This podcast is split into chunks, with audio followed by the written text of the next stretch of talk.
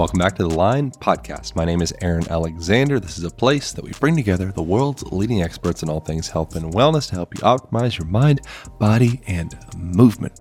This conversation was with my new friend, my new elder friend, Bobby Klein. Bobby Klein is a legend in the world in general, and particularly in Tulum, Mexico, where I'll be here for about a total of a month. And I've been here for the last few weeks, and it's been a real hell of a ride. Some of you may have known, following Instagram, whatever, been scuba diving and been exploring ruins and all sorts of stuff. And while I was out here, I heard from just countless people that I got to connect with this guy, Bobby Klein, Bobby Klein, Bobby Klein and for excellent reason. I was really impressed and um, surprised in the best way of the, the quality of a man that he is and the conversation that we got to have. We go deep into what the hell we're doing in the world in the first place, the, the fears and subconscious kind of twists and turns that many of us have underlying inside of our minds. Um, and what that is, what the hell this human experience is. So, this is a, a kind of a far reaching kind of deep philosophical conversation with a lot of more superficial good time stuff. Get into his stories as a smuggler, one uh, from Colombia. He used to fly planes between United States and Colombia, smuggling cannabis, I think, or hash or something of the sort. He was a photographer for the Doors. He was the first licensed acupuncturist in the United States, so largely responsible for the, the bringing of acupuncture to the Western world. He's uh, he's like a true elder which is a big deal. Um, so I, I, think he would be, he wouldn't call himself a shaman, but I think many people would refer to him as a shaman. But he's certainly a badass and a brilliant counselor and um, a, a, real role model for a lot of a lot of people in the world. So I was really grateful to get to share this conversation. And finally, very exciting news we have everything that we sell from the resistance bands, the strength kit, or the self care kit, or uh, the Align Collection clothing, the pants. We have women's shorts, men's shorts, the stretchy Align jogger pants, which people have been going crazy for, which I'm really grateful about. It's Thanksgiving. So I'm, I'm grateful for that all that is 20% off. So we are running a sale on everything. So if you've been interested in grabbing anything through Align, our brand, it's all for sale. So if you want to check that out, you can go to the link in my bio on Instagram at Align Podcast and just click on the link and uh, you can get yourself some new clothes or some resistance bands, some training stuff. Depending on where you are, gyms are probably closed. So why not soup up your home gym situation? With uh, Total Strength Kit. I'm traveling with it right now. I'm really, literally looking over. It's on my desk right now. Uh, I was just using the orange band on the ground to stretch out hamstrings, do all the things. So there's a door anchor, several different size resistance bands, all the things that you would need to mobilize those joints and strengthen that body. So all that can be found at uh, off of alignpodcast.com, or you can also just go to the Align Podcast Instagram. Click on the link. All right, here we go. Back to the program with my new friend, it's a new mentor, Bobby Klein, here in Tulum, Mexico. Pow.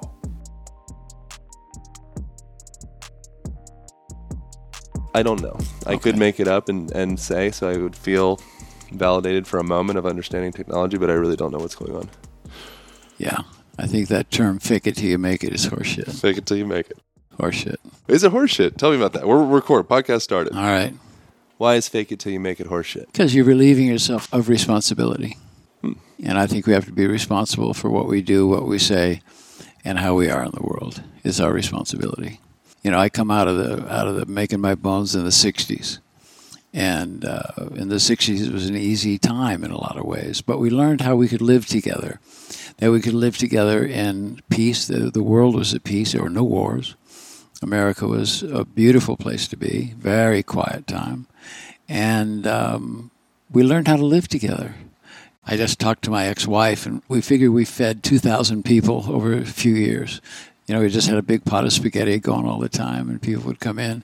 But we learned a different way to live, you know, and so it didn't matter what, what sex you were, it didn't matter how much money you had, it didn't matter what your position was in life, you know, whether you're a traveler or a resident, whatever it was. And it was a wonderful place. It all ended uh, around the Vietnam War, But the way we lived, I feel it's a responsibility for those of us that survived, and I'm a survivor.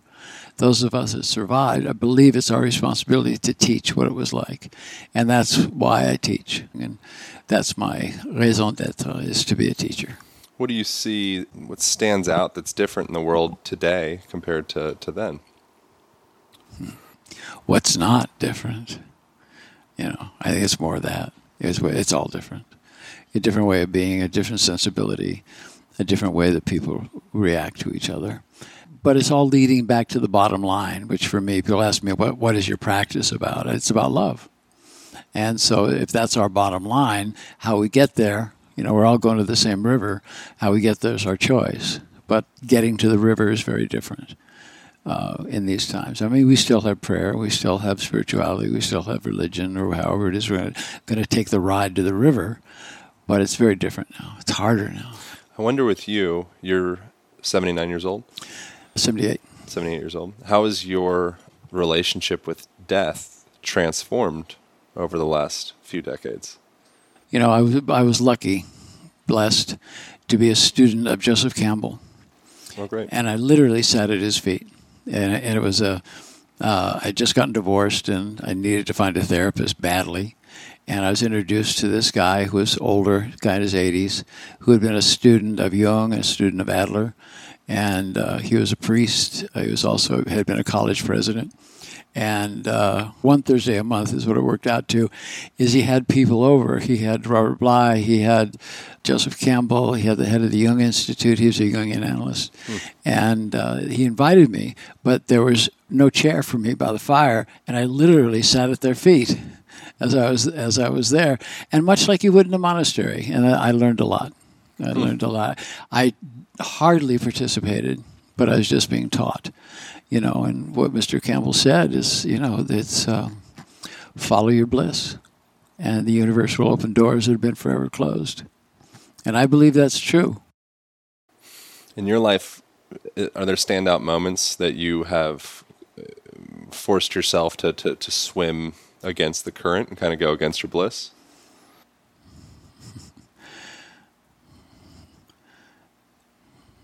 Yes some I can talk about.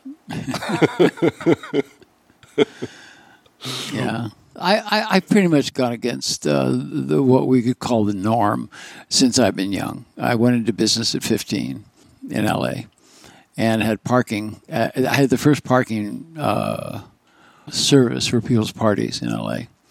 Just because my parents had parties and they had to go hunting for guys to park the cars. So I put that together and I did really well. I, in those days. I was making, remember, this is the 50s, and I was making like 800, 900 bucks a week. And that's now like six, 7,000 a week. So really, I'm doing well for a young kid. And at one point, I went to my father, who was a gangster. My dad was a gangster. And I went to my father and said, listen, you know, I, I really need to take a year off school and run my business because it's really going to break loose. And, you know, I really want to run it and do it the right way. And uh, he said, "No." He said, "If you if you if you uh, quit school, you don't have a roof over your head." And I said the wrong thing to my father. I said, "You know what, man? Fuck you. I'm going to do it." Oh, that was not the right thing to say. And he literally threw me out the door right then. And he thought that I would come back and say, "I'm sorry, Papa," but I was my father's son, and uh, that was swimming against the tide. I slept at a friend of mine's house and eventually rented my own apartment. And, uh, in those days, you didn't need credit. If you had a checking account, you were gold. So I rented a beautiful apartment in Beverly Hills and ran my business. And then I put myself back in high school. I graduated high school. I wonder if, from the 30,000 foot view, if you were ever are actually swimming against any current or from the grander perspective you're always within the flow. Like you're always guided even if it feels like you're banging your head up against it's the same tapestry different threads. Yeah. But it's all the same picture all the same time and I, I, and i can look back and i can see how each event uh, morphed into the next event or transitioned into the next event. And they all had pieces of it right? Even in the stories i can't talk about. Some of those. Yeah I did a uh, breath work type thing mm-hmm. last night, and the card beforehand they like smudged you and put like masculine essential oil and feminine and rubbed them and set intentions and you pulled a card and the whole thing and then you do this psychedelic breathing experience for it was just an, an hour long uh-huh. thing but you know what i'm talking about um, but the card that i pulled was said said struggle and it was like mm. this fish going up the river um, you know, and it, it's something that I, I, feel like I've been over the last month, definitely kind of in this sense, this place of like, oh, I feel like I'm definitely going against some currents right now.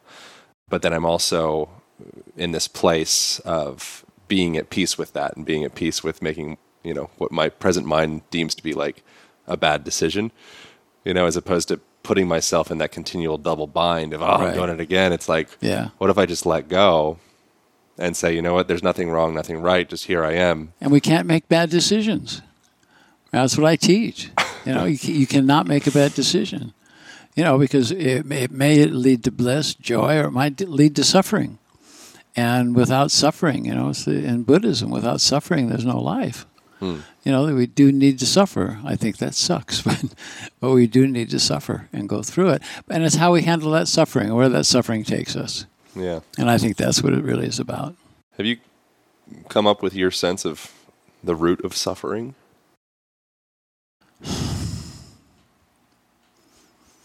fear.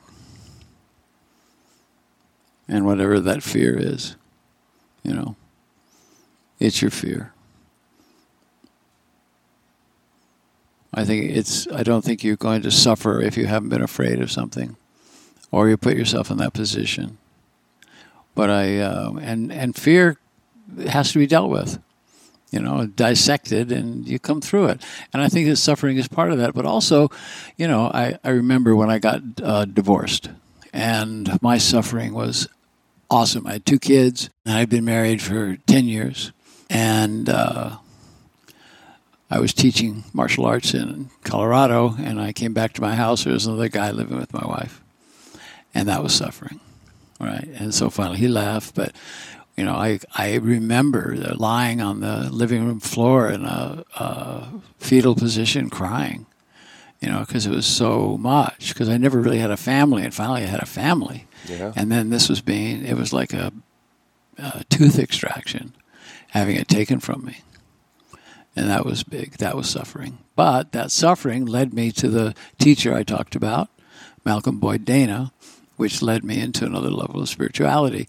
And I didn't take up, and I said, you know, he, he, the way it happened was I showed up for my fourth session with him. Beautiful house in Santa Monica, one of the old, great old mission houses. And um, he opened the door and he said, Oh, he said, Look, I'm not going to be able to have you as a patient anymore. I said, Oh, great. I'll kill myself. You know, because I finally had found my father, my uncle, my teacher. He says, No, no. He said, You're going to do what I do one day and you're going to hang out with me as a friend and you're going to learn. And that's the way it was. Hmm. I had that learning. And so that, that's what led me into uh, my work, but not really the work, capital W work, not that work yet. But it definitely positioned me in a good way. And I was a photographer in those days. I was a rock and roll photographer. The Doors. The Doors. Man, oh man, I used to love the Doors as a kid. I mean, they still do, but I used to be obsessed as like a 15 year old. Yeah. Well. Jim, you know, Jim uh, lived next door to me. Wow. He and I were really good friends, had lots of advent not really good friends, but we had a lot of adventures together. Yeah, and some of those I can talk about. what kind of adventures can you talk about? Oh, it was we we spent a lot of time, a lot, a lot of, around women, and you know, I just watched these women flock around him, and you know, girls under the table doing shit. You know, it was it was pretty wild. Did you guys trip together? No. Drugs? No, I wasn't. I was. I smoked a little hashish in those days. For me, my high was Sergeant Pepper's album and uh, and good Afghani hash. That's great. Yeah, that was those were my drugs of choice. And Jim was not a druggie. You know, Jim. Oh, wow. Jim's substance was alcohol. Mm. You know, he really was not. You know, some psychedelics, as I know, and I think later things changed and a lot came into his life. But when I knew him, Jim was not a druggie at all. What do you think the difference between a, an alcohol person and a psychedelic person is, or a psychoactive substance? I was just I was just talking to uh, uh, the last woman I just saw, and uh, she's a recovering alcoholic, and uh, I said, listen, I remember what a friend of mine, Nuno said. He, he used to be have a hotel here, and he said, "Drinking makes you normal, Mm-hmm. and who wants to be normal? Yeah. You know, Unless you want to be normal. unless that's it. You know, if you ever read The Mists of Avalon, No. which is a woman's uh, kind of a woman's take on the King Arthur myth, Yeah. and um, in that they she talks about the once-borns, the ones who come into this life and that's it. There was no no past life, no life, and they come in as um, you know doing a lot of the work, coming in as as uh, worker bees, as as um, callous as that sounds, but that's what she said, and I think that happens with people who who drink a lot to numb themselves Yeah. you know, because it certainly is not an advancement. Whereas psychedelics are a great teacher. And I believe that that's their, their place. Remember, I came up with, you know, Sandoz acid in those days, the real thing the, from the real Russian ergot. And um, those were amazing. And I was introduced to all of that as ceremonial. Yeah. It was not taking it for fun. It was taking it as a ceremony. And what came out of that ceremony was what it was. And now I look at people say, Oh, I'm going to take my medicine. I say, Fuck, man, it's psychedelic. It's not medicine. Yeah. You know, they get get real. And uh, people who take it to party and all that, I think it's, you know, that's against the tide. You know, that's not with the tide. Yeah. And I think that psychedelics can be really useful. And I think what's happening with ayahuasca, i i if it's done ceremonially with people who really know what they're doing, that can take you in, you know, true shaman, true shaman. And I believe there's probably a hundred real shaman in the world. I always teach if somebody says they're a shaman, they're not. You know, and you know, a shaman would never say they are. Those who say don't know, those who know don't, say. That's it. I notice that with myself. like the more that I the more that I say words like which I don't say I'm, I'm more mock mock words in, in like the mainstream, but spirituality and enlightenment and guru and like all these different things. But the, the more that I'm around a community that's those words are kind of chirping up more Right. than than regular. I think oftentimes the more lost those people are, and the more they're they're trying to be found. And so that's you know those those beacons start to come up because I'm like I'm not looking for a light. Whereas a person that's just swinging a hammer, having a good time, and they got their family, and you know they might not really feel lost at all. Right. But they never you know read the Bhagavad Gita. No, no. I mean, you know, two two cats in the yard. It used to be so hard. You know, you know, a house, a cottage, and a picket fence, and and that. You know, that that. Well, that influence that came after the uh, agricultural revolution, and that's what changed things big time. Used to be that you stayed on the farm and worked with dad and did that, and then. The, the, the agricultural revolution uh, shifted into the uh, industrial revolution, and dad had to leave home to go to work and come back. And he wasn't there in the way he could have been with the kids, and life changed. Yeah. And uh, it was the nuclear family, which is an experiment that didn't work. Hmm. Hasn't worked. What do you think doesn't work about it? Well, how many happy couples do you know? I mean, it's it's oscillations. Yeah. You know, there's no static state of anything. Well, I, I mean, I agree with that, but I, I do a lot of couples counseling and teaching, and if people really go to work and do take the tools and really do it, is that that can open up where where people can really have a real partnership. And like we were saying before we were recording, you know, who who are you going to let into the holy space? Who are you going to let into the temple? Yeah. And it's the time that we become discriminate. What about letting yourself into the holy space? And I think that for me, I'm, I'm not sure that I've ever loved myself entirely and allowed myself in entirely. That's the work. Yeah. But I think that work never ends. Yeah. We love ourselves and trust ourselves, and the less we say, "Gee, I wish I hadn't sent that text," you know, Sure. uh, you know that we're that we're closer to it. You know that we, you know, it's like taking. Uh, you know, I love Thich Nhat Hanh, Yeah. and yeah, he says when the phone rings, don't answer it for three bells. Don't go right into it. You know, get yourself centered and and be in. I like that a lot. That makes sense to me. I wonder with you, with the, if you could speak to yourself while the, the, the guy or young man or boy wrenching on the ground because his, his girlfriend is with another guy. Um, if you were with him, being you, uh, what would you, what would you do? Hold him, Yeah. love him, just love him, hold him through it, hold that child in my arms. You know, brings tears to my eyes. You know, if that could have happened. You know, if somebody would have held me during that time, it would have been a whole different story. But I was on my own. What would have been different? I'd feel loved. Hmm. And I think that's the that's the biggest the biggest thing. You know, I I work with people and I I'll ask a whole group. I say, well, how many people here know how to love? And lots of hands will go up. I said, how many people here know how to let love in? Not too many hands. Hmm. That that's what we have to learn is to allow love in. And it's hard because it's about trust and what happened with your parents and what happened with religion and government and all that stuff, you know. But it's about really letting someone in. And that is, uh, and I got to be honest with you, I feel I'm in that space now. And I don't know, you know, that's uh, even with my wife, uh, with my last girlfriend, to a certain extent, I, I let her in, a wonderful person. And we had a wonderful partnership for a while but there was a big age difference, and we both knew at the beginning that it had a shelf life.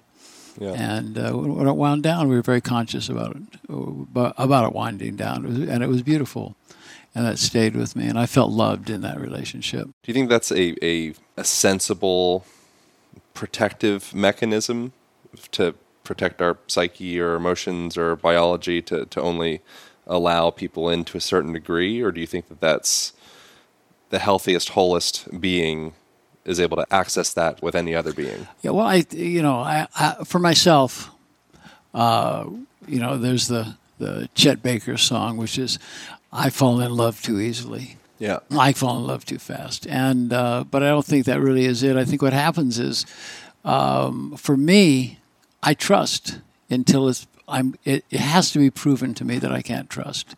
I mean, right away, I'll know if somebody, I'm not going to let them in the temple. I'll know that right away, right? But if I get into something, a friendship, a business agreement, whatever it is, I'll, I'll trust and then see what happens. But I think it, by trusting, you have more clarity. You know, if you're constantly holding stuff off, you've got a matrix in front of you, you can't see all this stuff. Yeah. So if you trust and really let somebody in, you see who they are. And that's a constant thing happening to me. You know. You mentioned before we started. You said something along the lines that I didn't I didn't fully understand, but I was interested in discussing more of. You say my my guides are changing. I believe we all have a guidance. Uh, a guidance system of some kind, right? Yeah. We can call them inner teachers, gurus, guides, angels, whatever the fuck we call them. We all got them, right? There's something there, and the idea is to train ourselves to listen to them. And I and I know that from working with people and from myself that wherever that comes from, it changes. And that's when I say that your guidance system is changing. And that's when you're growing. And I think you have guides that, you know, the voice of wisdom that takes you to a certain place. And then you go through a lot of changes and a different level of wisdom, you know, moving up the Bardo as a different, different levels of wisdom come in. Hmm. And um, higher or lower, lateral, I don't know, but I know it's different. Hmm. And I can sense that with myself. I can sense that with the people I work with. Hmm. Where are these guides? All around us every minute. Ancestral, a lot of it is ancestral. Cellular memory, you know, that locks in with us. Uh, and where are they? I don't know. I don't know. But I know that there's access. You know, yeah. I know there's access. And is that access meditation and prayer? Might be. You know, I believe prayer is just listening, being quiet, and listening for that voice of wisdom to come through. And uh, the more I grow up, the more I'm better at that, overly listening. And then you have to trust it. That's intuition. Yeah. Begin to trust your intuition. And once you trust your intuition, you can make no mistake. Even if it turns out to be something that is walking through fire or you burn your feet or whatever it is, it's still that's part of the deal. Yeah. You know, and um, and I believe that dictates who you let in and what you let what you let in. But you know pretty quick by you know by by that, and I and you got to listen. You know, I talked to people. They said, you know, uh, uh, I've heard it a lot of times. Uh, a guy will say, like a woman will hear a guy say, "God, I think you're incredible," and uh, you know, I'm not really very good at relationship. I'd like to try it with you, and that's when I tell the woman to say, "Ah, I got a bus leaving. I gotta go." Because I believe we have to work out the relationship and what it is and something that we learn from and not something that you denigrate. Yeah. Right? And We hear people out of relationship and they say she or he was a whatever, you know, denigrate the opposite sex. And that is just, that's like gossip. Mm-hmm. You know, that hurts. You know, that, I do that sometimes intentionally to lie to myself. Mm, that they were yeah. blah, blah, blah. Yeah but I'm fully aware that I'm 100% responsible for every aspect of their existence in my life. Well, and of course, that's the biggest lie to break is the lies we tell ourselves to survive. Yeah. And at certain points, you have to, right? And then, is it a lie to say, okay, if I jump off this cliff, I know I'm going to hit the water? Now, is that a lie? No, I don't think so. Risk, absolutely. We jump into risk. I don't believe there's growth without risk. We've got to take the risk, whether it's in business or with friendship or with our own life, our own spiritual life, or with our with a spouse or meeting somebody. We've got to take the risk. Yeah. And without risk, there's no growth, and it'd be boring. For me, I can never speak about anybody else. But if they want to come to me as a teacher, that's what they're going to get because what they're doing is getting my life, my experience. You know, as far as my doctorate's in uh, psychology, trained as a Jungian, and mostly the training is you just listen. You know, you just listen and let them go through it. But I'm not that. I talk. I'm a storyteller. Yeah. Have you ever been arrogant? I think others might say so. I don't think I am. No, no, no. Have you ever been? Have I ever been arrogant? Yeah. Not in a moment, but more as like, oh, yeah, there was a time where I was really hopped up on my own Kool Aid. No. Oh, great. No. No, I even as a you know as a you know my first fame quote unquote came as a uh, as a photographer, famous people and all that, and to me it was always a surprise, and even like my practice now and the feedback I get, it's a beautiful surprise that it helps people, you know, and I'm I'm constantly surprised. And often, more often than not, when I'm lecturing or talking or even with us, I'm saying things that that I listen to and say, "Oh, I like that guy. That was good." you know, yeah. What comes through? You know, I think we all feel that. You know, we listen to it, and, and what do we call it? A channel or whatever we call it. Yeah. know, whatever, whatever uh, buttonhole we want to put it in. And to take a brief moment and thank a vital mineral referred to as magnesium for supporting the function of my nervous system. I just took a couple capsules of magnesium about 15 minutes ago because it's 9:30 p.m. in Tulum, Mexico, and I am winding down. And the way that I do that is I take some mother flippin' magnesium it's been something I've done for a long time. It's very helpful for calming the nervous system. It's helpful for down regulation in general. So if you have sore muscles, if you have hypertonicity, stiff joints, stiff muscles, those muscles around your neck or your jaw or any of that, if those guys are clamped down, magnesium can help. And uh, so it's something, it's one of the only supplements that I would actually purchase with my own money. And we teamed up with BiOptimizers because they make some of the best stuff that I've found absolutely. And uh, you 10% off. So if you're interested in trying some of the raddest magnesium that i've found you can go to bioptimizers.com slash align. That is spelled b-i-o-p-t-i-m-i-z-e-r-s dot com slash align and you'll get 10% off. Bioptimizers.com slash align so this stuff is extra excellent because it contains all seven different forms of magnesium in one capsule. So oftentimes when you get supplements, they'll only have one or two or a few. This has got a shotgun of all the good magnesium that you'll need and all of the products are very well sourced. So I really trust this company, BiOptimizers, and um, I've been using their stuff for a while, and I think they're great. So check out bioptimizers.com slash align. That's B-I-O-P-T-I-M-I-Z-E-R-S dot com slash align for 10% off. If you don't love it, they'll send you your money back. No big deal. All right, back to the program with my man, Bobby Klein.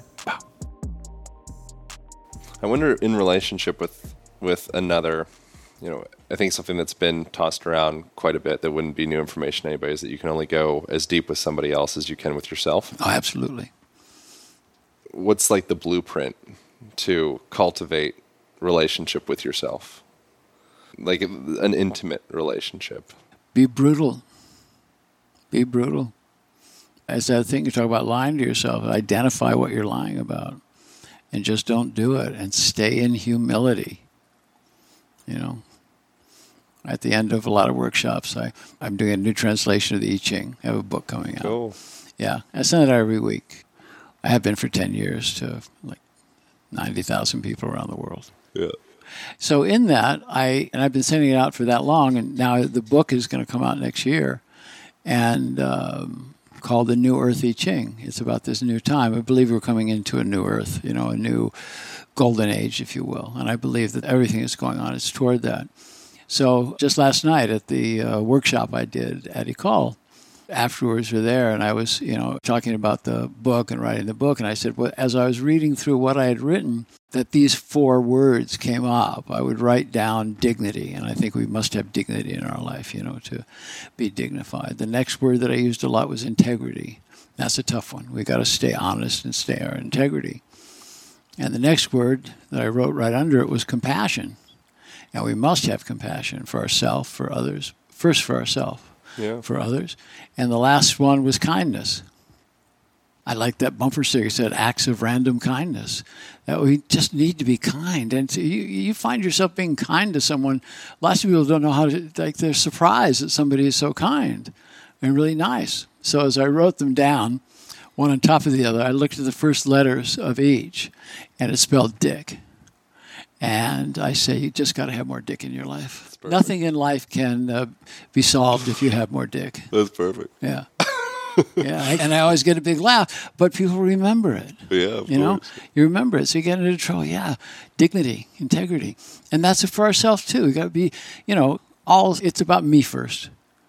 Taking care of yourself. Why do you think it's so hard to project love into the outside, but to have that within and have like been tossing around the, like the the concept of, of cultivating like like a romantic relationship with yourself, like wooing yourself, you know, writing yourself a love letter and taking yourself for a massage and making yourself getting the food that's you know you would get it if you were treating it to somebody that you love but if it's oh it's just me i'll get the cheap shit whatever Right. Well, I, I you know, I, it's pleasing our inner beings. You know, if it's a massage or whatever, our sensuality or fun, that I think we're doing that for this like childlike aspect that we have. You know, I believe there's always a dancing spirit with us, a joyous dancing spirit, and we feed that. You know, or however it is that we feed it, we feed it. Yeah. And we feed it with massage or taking a walk or being good to ourselves or eating the right foods and all that. We're feeding that part of ourselves, you know. Yeah. That's it. That's the, the positive side of the ego. Why is it harder to do that for me in partnership with another person than it is alone? Your mother, hmm. or the mother, Yeah, the mother. or the idea of the mother. Hmm. Yeah. You know, what a young man should get from his mother is permission. She should, either in actual words or in tone in the way that she behaves or te- treats you, mother should say, Darling, I love you. You're amazing. You're handsome, beautiful. You're my prince. And I know one day you're going to go out in the world and you're not going to stay attached to me to serve my needs. That's the permission. But what the command that young men get is, I love you. You're amazing. I know one day you'll go out in the world, but you're always going to stay attached to me to serve my needs. And that's when uh, a young man cannot let himself go into a marriage until he solves that one. And I believe that's a lot about what the addiction to porn is Mo- looking for a mother. Whoa. And I found that in my practice with people. You know, that uh, being addicted to prostitutes or um, porn, it's because they haven't worked out the stuff with mom. You know, it's the Iron John story. You familiar with the story? I am, but please retell it. Well, I won't tell the whole story, Right, but but it's about there's a beautiful kingdom where everybody's happy. I mean, it was really wonderful. And the king and queen were amazing, and had a young man, a prince, 11, 12 year old boy, and everything was great. And um, one day, a very powerful hunter comes in, a well known, well loved hunter, and he comes in. And the king greets him, Welcome, we're so glad to have you here. And the hunter says, Is there anything dangerous to do here? And the king says, Well, you know, everything is really pretty good here except over there. And he points to the forest. He said, Nobody goes there. He said, People go in there, they don't come back. And Hunter said, Ah, okay, that's for me. So he walks into the forest with his dog. They walk by a beautiful reflecting pond, and a big hairy hand comes out and takes the dog down to the bottom. And the hunter says, "Okay." He goes back to town, gets the ten strongest men. They drain the pond. At the bottom is Iron John, you know, kind of covered in rusty stuff, and they rope him up and pull him out and take him back to the king. The king puts him in a cage on the plaza and said, "We're safe now. We can go there." So the king and queen, shortly after that, go on a trip. And they're going out to collect their taxes to see their people. And the boy doesn't go. And the, and the king says, Look, do whatever you want, but the one thing don't do don't go near the cage. Right? Don't go there. Now, we have to look at all this symbolically because we realize who Iron John is. That's a wild man. That's our wild man, right?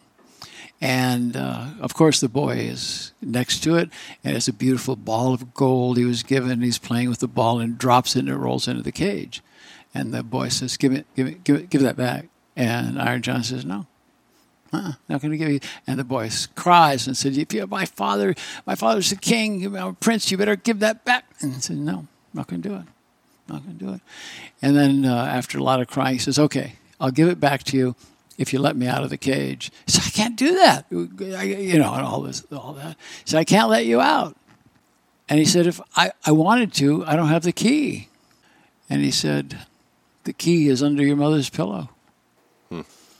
So he went and got the key. Iron John came out, and the kid realized he's fucked. You know, they're going to come back. He's going to be in trouble. This stuff has happened. And Iron John puts him on his shoulders, and off they go into the forest. And the boy becomes a man. And then the rest of the story tells about how he becomes a man and what he does.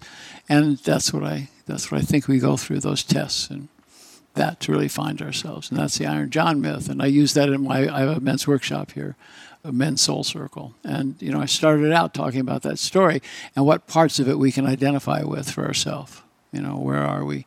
Have we really let our wild man out? You know, because without letting the wild man out, you know, the other side of that is the book with women is about, you know, women that run with the wolves to really have that part, their wild part. And I think that people, I know people who don't express their wildness, you know, and then they're they're not bad people, but they're not happy. They know something's missing, but they don't know what it is. You know, they don't have that place where they're just, you know, I, I often say, be courageous, be outrageous. Yeah. I've had a lot of, um, I think, like uh, attachment, clinging to conservation in my life. I think I, have spent a lot of time kind of delaying life in order to conserve resources. What kind of resources? Energy, money, just everything. Hmm. You know, so like keeping my my levels all capped up. Mm-hmm. And I think that I've I learned that at some age, you know, the floor could fall out from under me at any time, or yeah. um, you know, and, and so I think I've I've had that. I've just exhibited that action on mm. repeat. I've seen it many times where I'm like, I'm kind of, and now I think I'm I'm starting to get to that point of letting that wild man out. Right. Which is, you know, it's still a process. Well, of course it is, and it's a constant process. Yeah. Yeah. We if we if we let that out, and I know what you mean about conserving energy, conserving money, conserving friendship, whatever. Not that there's anything wrong; those are all valuable things to do. Well, they are valuable, but, but sometimes I, you can miss out on the, you know, the ride. Right. Yeah, but it's about tempering it yeah. about having that to have that imbalance but i you know and i've and i've lived right up to the edge. I've had businesses that were successful and you know i'd invest and lost millions of dollars. And uh, you know i don't mind saying i was a smuggler at one time. And, what were you smuggling? uh, marijuana from great. My dad my dad did too. Yeah. Yeah. From colombia. Cool. And and uh, you know that was that was the wild man. That was the cowboy. How long did you do that? Uh, not for long lucky. I was so lucky. But it lasted about nine months. You read that book, Smokescreen? I think it's called. Mm. It's a, a, similar story. It's just that you know you could write it. Essentially, it's yeah. it's these these guys talking that. I mean, they had some crazy escapades, but yeah, and so did and so did we. You know, yeah. but the thing about always look, always you know going against the tide like that is always is always looking for uh, looking over your shoulder Oh, You know, yeah. Watch what you say on your phone. Looking who's who's back there. You know what is that van following me? And that's a terrible way to live. That's paranoia. I was I was growing weed in Hawaii at one point, and Right. that was a similar thing. I was I was going to massage school at the same time, and so I was trying to trying to come up with with doing indoor grow, and uh, I was getting fevers and headaches, and my whole biology was Right. literally like shutting me down Right. Because I was I was going against this current where it's like everything was just I just I don't do well with thinking about us. You know, they're going to be police at, in the door in the morning, Right. but I was forcing myself into that yeah, position. Yeah. Yeah. And eventually, my, my literally my biology shut down on me. It was like we can't do this. right. Yeah. It got me. Why did you get out of it? Um, I had a plane go to one of my planes uh, went down in Wow. Honduras, and Great uh, diving out there. Yeah, Yeah. this wasn't a good and and uh, uh, you know it's uh, it's it's the last load. Of You know, course. I'm going to do this one, then I'm going to quit. Right? Of course, yeah. And uh, that went down, and that was and that was the end. And the pilot got hurt, and Oh man. you know it was not good. And I said, okay, I got it. Thank you for the message. I'm out of here. And thank God nobody got killed. We definitely got shot at a few times, but uh, it was different. And you know, and it helps me with patience to understand, you know, just what it's like to live like that and to be in that place where you're paranoid. And it's it. I have to say it.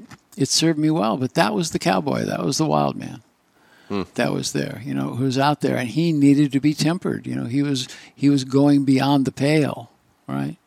He was not conserving anything, and that's where you talk about conservation, and that's where you do it. You just you cannot let the you, you cannot let the wild man out 100 percent, yeah. you know, or you can if you're wild man if you've done your work. You know, like Byron Katie said, work with a W, capital W, and if you've done the work or doing the work, then you you got you've got balance to it. You know. How did you get into acupuncture? I was told that you were the, the bringer of acupuncture to the Western world, which you're kind of like, well, kind of. How do you describe that? I uh, had a restaurant, Yeah. first organic restaurant in LA No, cool. called the Black Rabbit Inn. And my partner is Jack Nicholson. So we had a great crowd. You know, he was the, the money behind it. And we had a good crowd, and it was really going really, really well. And uh, there was a lot of stress. You know, I was smoking too much dope, had too many, you know, depending on payrolls. And it was just really hard and I got sick, and something happened with my eyes, where everything started to get foggy. My eyes were red and hurt, and they looked, tried all the normal stuff, conjunctivitis or infections. They couldn't find anything. I went to eye clinic, two eye clinic, went to Jules Stein, I went back east to uh, one of the institutes to to get looked at. Nobody could figure out what it was. And I was at a party in LA, and one guy says, Klein, what's wrong with your eyes, man? I said, I don't know. He said, I can't get it fixed. He said, There's this acupuncturist in Chinatown. This is before it was legalized, before Nixon went to China. And uh, he said, You should try him. And I said, Needles? I don't think so, man. Thanks. But I took the guy's address. And uh, next morning I was worse. So it was really one of those, you know, what the fuck moments. I'm going to try this. And so I went into Chinatown, LA, and up a back stairway, and the, the light was hanging by a cord in the in the hallway, and uh, I knocked on the door, and the door had a chain up, and Chinese man looked out. He said, "Wait, what do you want?" And I said, I want the doctor. And I said, you know, I need, no doctor here. And slammed the door because it was illegal. Hmm. Now you got to remember in those days, I had, I had a braid down to the middle of my middle of my back, moccasins, feathers. You know, I was I was in that mode. You know, my Native American kind of transitionary mode. So I had that, and he looked at me and said, "Uh-uh, you're not coming in here." And I, but in those days, I did not take no. I knocked on the door again, put my foot. I said, "Look, my eyes. I need a doctor." And he saw this. Said, "Okay." And he let me in, and I uh, sat on a couch. The, all the walls of uh, Dr. Kim's apartment were couches, and it was all lined up with Chinese people from the neighborhood. And I was the last one. And I waited two hours. Again, something I never did, right? Wait? Me? I don't think so. You know, I'm not going to do that. He finally took me in, looked at me, took my pulses, and put in four needles and took some blood from the top of my ear. And he said, Take a breath. It was all in 15 minutes. And, it, and I felt my eyes were different. I said, I'm tripping. It can't be. Wow. And he held a mirror up for my eyes, and it was fine. And I said, Wow, this is amazing. I said, When do I come back? He says, No, come back. You fixed. And I said, Wow. I said, I said, Okay. He said, $15, please. Wow. And where this came from, I, I don't know to this day. Um, I said I wanted to learn. And I never even thought about that. I said, I want to learn this. Something struck a chord in me. I said, I want to learn. He says, No, no, no teach lo fun. No, no. It's learning monastery, secret knowledge, no teach lo fun. Wow. And then I said to him, and this is where I don't know where it came from. I said, I am not leaving your apartment until you take me as a student. Now, little did I know that in temples, if you say that to the to the head of the monastery, if you say I'm not leaving until you take me as a student, they have to take you. That's that's required. Wow. And he looked at me and figured I knew something, I guess. And he says, "Okay, so you know how to make tea?" I said, "Yeah." So I made tea, and we communicated at his at his uh, kitchen table through a Chinese uh, English dictionary. And it turned out I had a restaurant. His father had been in the restaurant business, and so we hit it. And I, I, he said, "Okay, be here tomorrow morning, six a.m." I said, "I can't. I close my restaurant at two o'clock. I can't." He says, "He says, oh, you don't want to learn, huh?" And I did, and for almost four years. Sometimes four or five days a week. I showed up in the morning, saw patients until 11, and went back to my restaurant and worked. Do you think that that was predestined?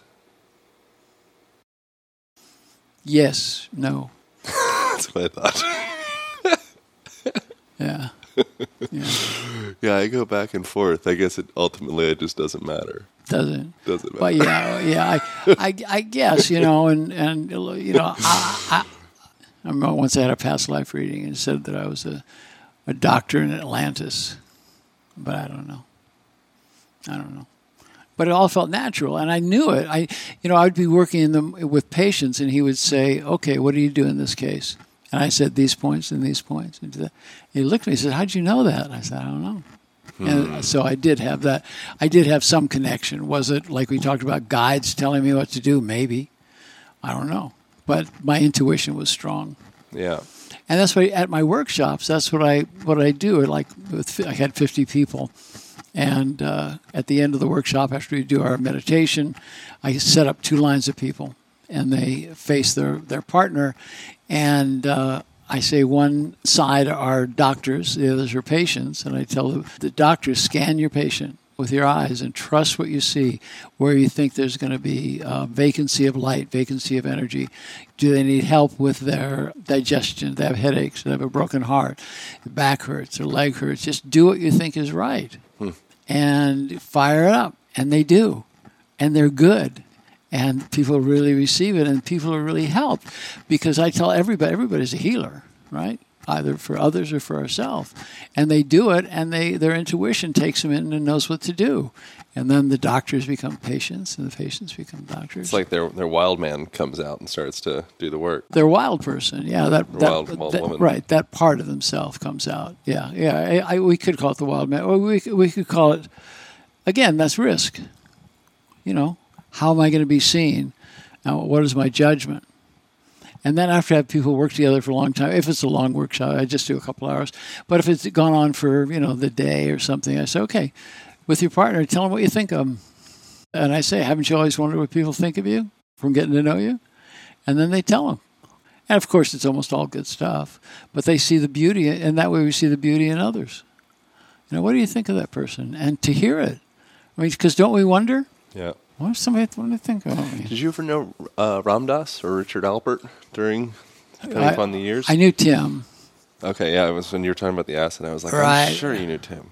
Yeah, but um, I didn't know uh, Ram Dass. Yeah. But I, I love what he's written and what he said. He's you know, great. yeah, he's fantastic. Yeah, I often tell my my clients, you know, that they say, "Well, if you think you're getting enlightened, go spend a week with your parents." Right. You know, and that's the thing we talked about, like you were talking about in relationships.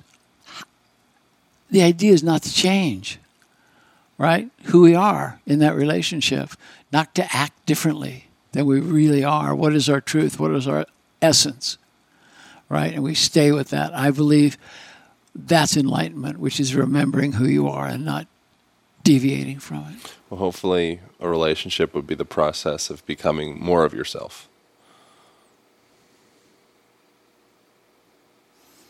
Well, becoming a better person in reflection of another. I would presume that more of one's self would be, you know, they're self-actualized. Like if you're self-actualized, to use like like Maslow talk, Right. my feeling would that that would be the the purest essence of you. And holding to it. Yeah. And holding to it. Because, like I say with my work, it's to become a better person and to be able to love more and be loved. What that is. Is that self actualization? I think so. Do you feel self-actualized? No. No, you I think don't. you'll make it?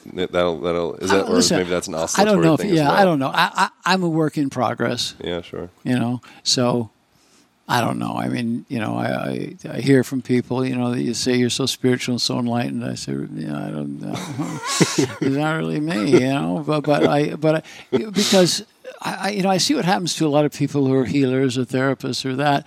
Like they say they be, they lose their humility. Yeah. and if I lose my humility, which I really have to say that I, I, I maybe in this interview I'm not so humble, but I do. No, you. Uh, from what I'm tracking, that's why I asked about the arrogance because it seems like you're so disidentified with the idea of Bobby Klein, and you're, you're very like it feels like sand through a hand as you're talking. It's like doesn't seem very attached to right. to any of these ideas, which I think I, I really resonate with and I appreciate.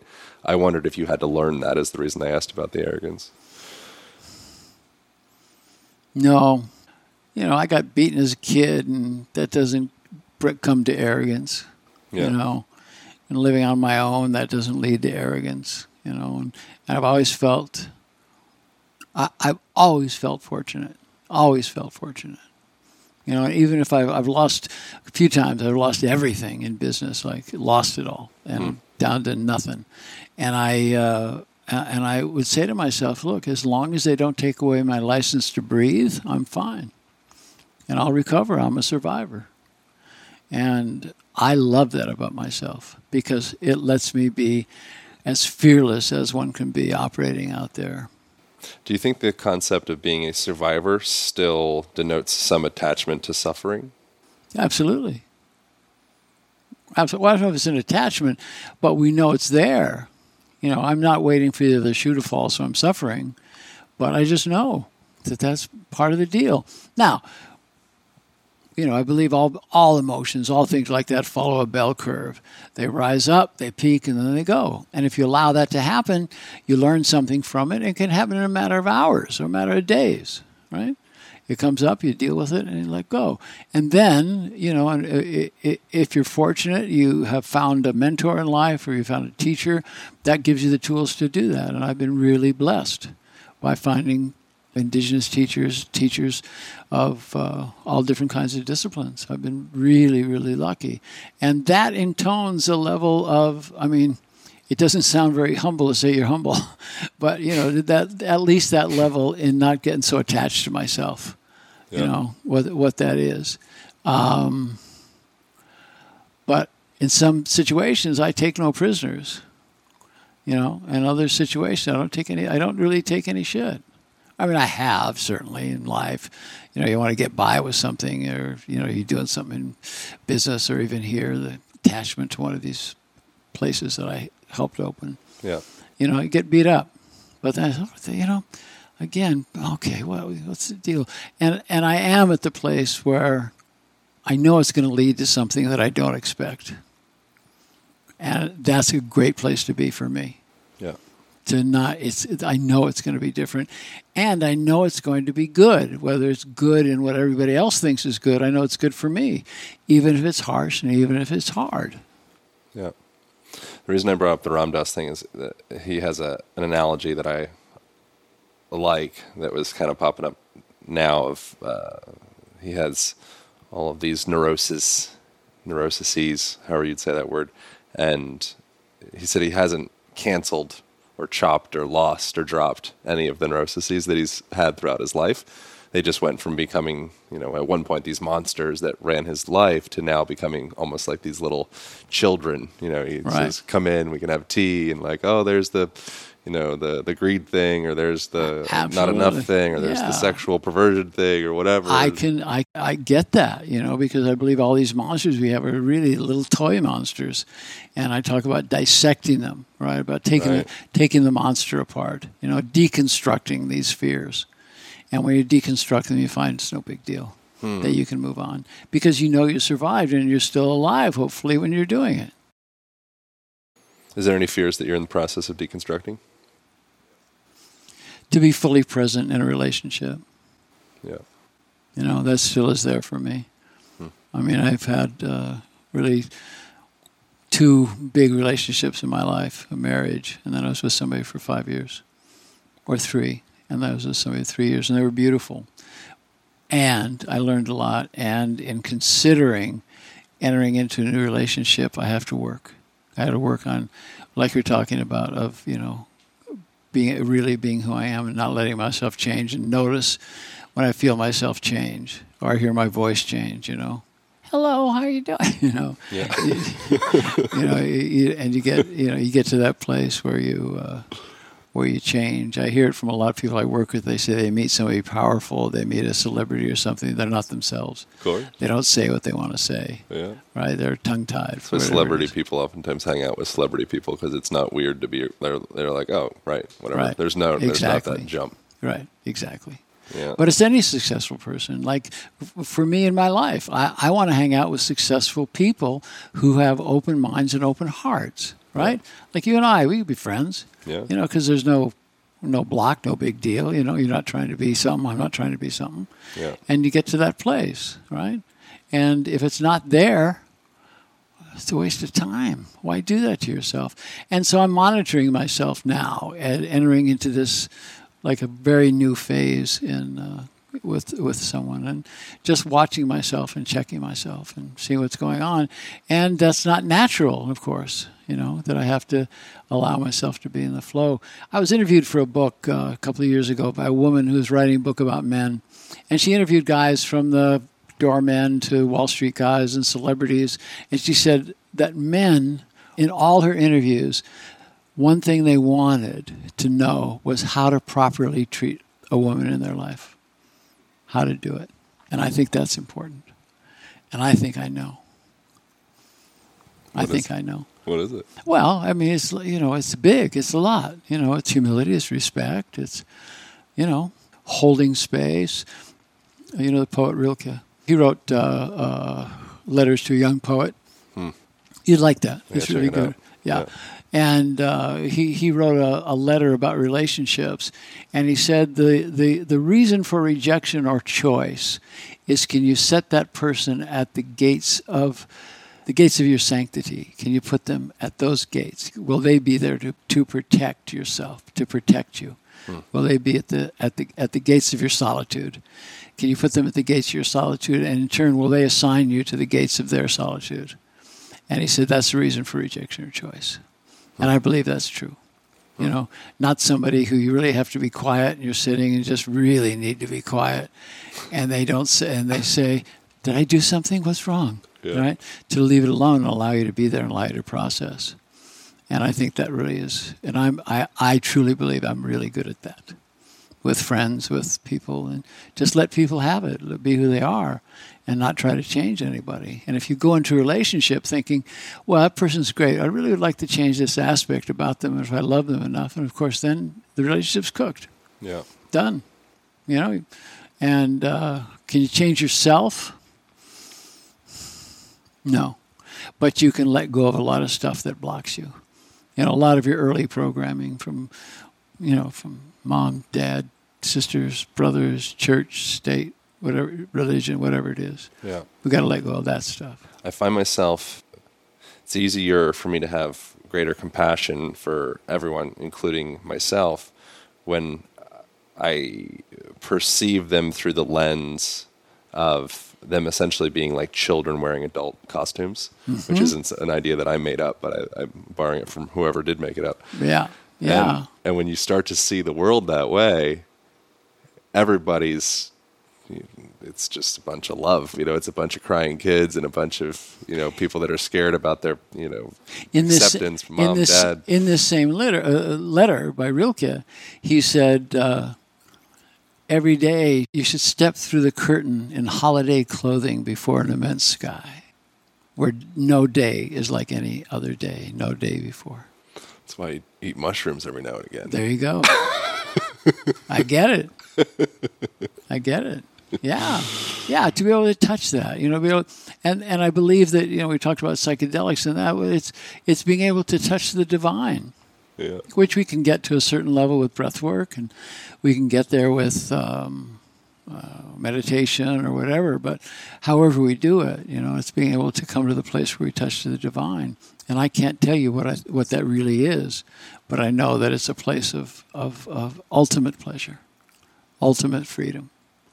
And uh, whether it lasts for 30 seconds or, you know, that place you get to in meditation where you really are clear and then you think to yourself, God, I'm really clear. and then, of course, it's gone.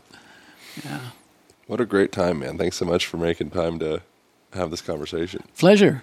I appreciate it. Pleasure. I like, and that, that's what life's about is good conversation. I agree. You know, that's what, that's what we got to have. I give dinner parties so there's good conversation. yeah. you know and that to me is that's the essence of, of, of life you know in my in these workshops that i do i have people talk story to each other you know that term Do you live in Hawaii? hi i, I see i spent time Hawaii is my old home. yeah Yeah. Kauai. Oh, nice Maui. yeah Yeah. so it's uh, I was very young, but Yeah. you know you come to the place where you talk story and you and I have the people tell each other, you know, like last last night was about where where, where did you in your life have you felt shamed, and what what you've done and how can you forgive yourself for what that was, and you're talking that story to get it out, and then the partner can go and do what they what they've gone through, and then I say, wouldn't it be wonderful if we could have these kind of honest conversations all the time, or a conversation like we're having. Yeah. You know, that's that's golden. No price on that one. Yeah. Well, thanks, man. This has been fun. What a great thing. I feel like uh, as you're talking, I feel like I'm like is almost like a massage for my psyche in a way. So I really appreciate that. That's a nice compliment. Thank you. man. what can people go to learn more about you or your work or I have a web? I have a website, bobbyklein.com, uh, b o b b y k l e i n dot com, and they can sign up to get the I Ching. It's free. Cool. They get it every week. Amazing. and I'll get you on the list. And Yeah, it's please. and it's my translation and interpretation. And I came to it from uh, you know Jung was very much into the I Ching and Taoist thought. So I used it in my practice, but what I found was is the other translations that I saw were very stilted and sexist and old ideas about relationship and that. So when I got a hold of a 1500 year old copy of the I Ching and I got help translating it, it's lyrical and beautiful and modern. So that's why I chose to do a new translation, a new interpretation of it. And so you can sign up for it there. And then uh, keep your eyes on Amazon. It'll be up there in February. Great. It'll be there, you know, that whole thing. Buy my book. Yeah, of course. Buy the book. Yeah. Well, um, it's a real honor to get to share um, a conversation with you personally and get to share it with other people as well. And something that I think is, I'm eager to spend time with more people that I would truly consider an elder. And uh, I just so greatly appreciate you opening time to get to share, man. Yeah. Really a pleasure. Like I said, I like being an elder. We need more elders. Yeah, Where are be- the elders? Well, you know, the, what we see is, you know, I'm I'm really one of the few, or or maybe the one of the only in America, one of the only white elders speaking, a non-indigenous elder, you know, a non-native, some kind of native elder, and I'm one of the very few uh, white Caucasian, you know. Could you define elder from what does elder mean? Well, I think first we look at the age. Yeah. the time that you've been there. And I think you can be an elder. it's like Tim Leary said about taking acid. They said if you if you turn on an asshole, what do you get? You get a turned on asshole. Yeah. You know, it's the same thing. You can have an elder who's bright and lighter. You can have an elder who's you don't really want to hang out with. You know, so I think it's it's just like anything else. You know, you hit the age, and but in Mexico, there's a lot of respect for elders. In other countries, more than America Yeah. in America, they warehouse the elders, and leave their knowledge just to go away. So I feel so blessed uh, to be an elder that teaches. And I also know that that's my mission. And how blessed am I that I know my job and like it? Yeah. I love it, man. Um, all right. Well, thank you again. And uh, thank you all for tuning in. And that was beautiful. Well, as we, as we say here in Mayan, there's a phrase, in Lakesh Alakin, and it means I am the other you. So, brother, in Lakesh Alakin. In Lakesh Alakin. All right, thank you, brother. You. Oh, over now. I hope you guys devoured that conversation. I had such a great time getting to record it. Uh, it was at Bobby's house in his home in Tulum, Mexico. And he's got this beautiful, like, soaking pool in front of his place and lots of plants. It feels like you're in the jungle. And inside of his house, there's all these books and uh, there's like masks and dragon statues and stuff. It's very cool really beautiful, surreal experience. Um, so we also have the video from that as well, so you can check that out. If you enjoyed this conversation, you can share it on the Instagram. Tag me at Align Podcast. Tag Bobby Klein. And, uh, spell, his name is spelled B O B B Y K L E I N, I believe. Um, so hope you guys dig that. Tell your friends about it if it was supportive. And per mentioned, we are selling everything under the Align collection at alignpodcast.com uh, for 20% off. So if you were thinking about getting even my book, uh, the book on there is for 20% off as well, I believe. So if you're interested in getting the Total Strength Kit, I know people have been loving that. The Align Pants, which are essentially stretchy uh, jeans that are they look rad. They've got like a cell phone pocket thing, kind of like a secret secret pocket on the side. Um, people have really super loved them. I've gotten so many comments from people saying these are my absolute favorite pants, which I couldn't ask for anything more than that. So grateful for y'all. Happy Thanksgiving. Uh, I hope you guys enjoyed this conversation. Uh, check out Align Podcast on the Instagram. On there, the link is in the bio for the 20% off of everything. And uh, I hope you're doing something good. I hope you hug your mom, hug your dad, hug your brother, sister. Tell somebody that you love them. Tell somebody that you care. Spread some love in the world. We can use it. All right. I will see you next week.